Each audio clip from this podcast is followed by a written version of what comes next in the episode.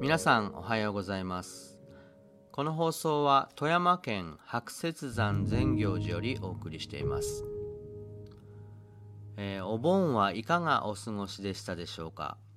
お寺ではお盆参りを終えてほっと一息ついています。といってもお寺で一回勤めただけなのでそんなに忙しかったわけではありません。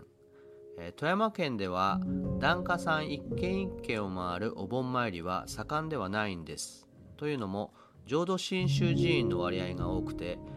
親鸞上人の法事本子様という行事の方が定着しているんです。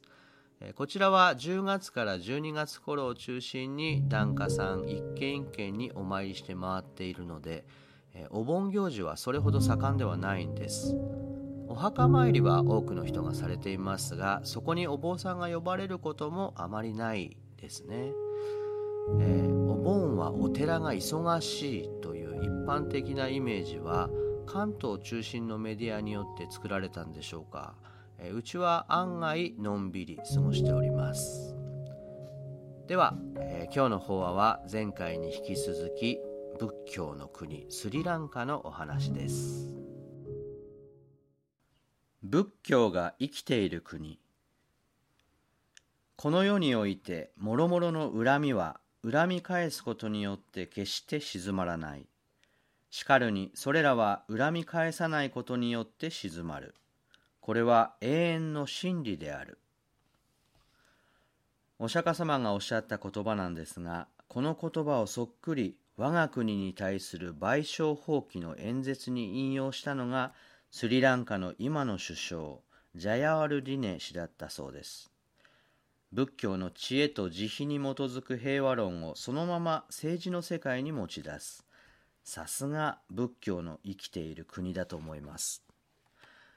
どこやらの不沈空母とは大違いですなぁと総大さん。うん。そういえばその不沈のおっさん最近どこやらの会合で演説なさって私はあるお方の占いを全面的に信頼しているなどと。ちょっとひどいと思いませんか？ある新聞にはそれを面白おかしく書いてあったけど歴代首相はみんなその気があったようでトランプ占いやらお祓いやらお告げやら日本の行く末が占いやお告げやらで左右されるようなことあるはずないと思うけど危ないなあ。そういうこと起こる可能性大ですな因果の道理をわきまえてありのままにものを見ることができる人とても少ないような感じだもの。もうそうなったら総大さんの言う通りスリランカかインドに移住するしかないですな。若はんそう悲観することないちゃ。ほれごらんなさいよ。生活は何と言っても日本やちゃ。モントのおばちゃんバスの中から外の街並みを指さして上機嫌。ほれありゃ裸足で歩いとるちゃ。家もほれあんなに小さいし。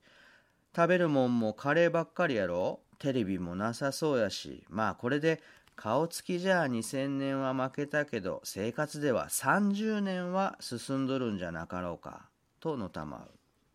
ほんに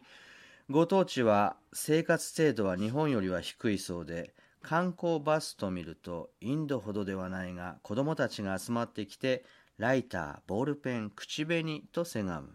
中にはタバコを加えてちょっと火を貸してくれなどとやってきてライターを見つけると土産物と変えてくれというのもある。聞けばこの100円ライターというのはなかなかあちらの技術で作るのが難しいそうでおよそ3倍の値段がついているようです。土産物売りも何やらみんな貧しそうだがふと思い返すと私もこの子の年頃大阪の闇市で新中君がやってくると誰から教えてもらったのか Please give me chocolate sir とやった覚えがある。なるほど。あれから考えれば34年おばちゃんが30年は進んでいるというのも間違いではないみたい。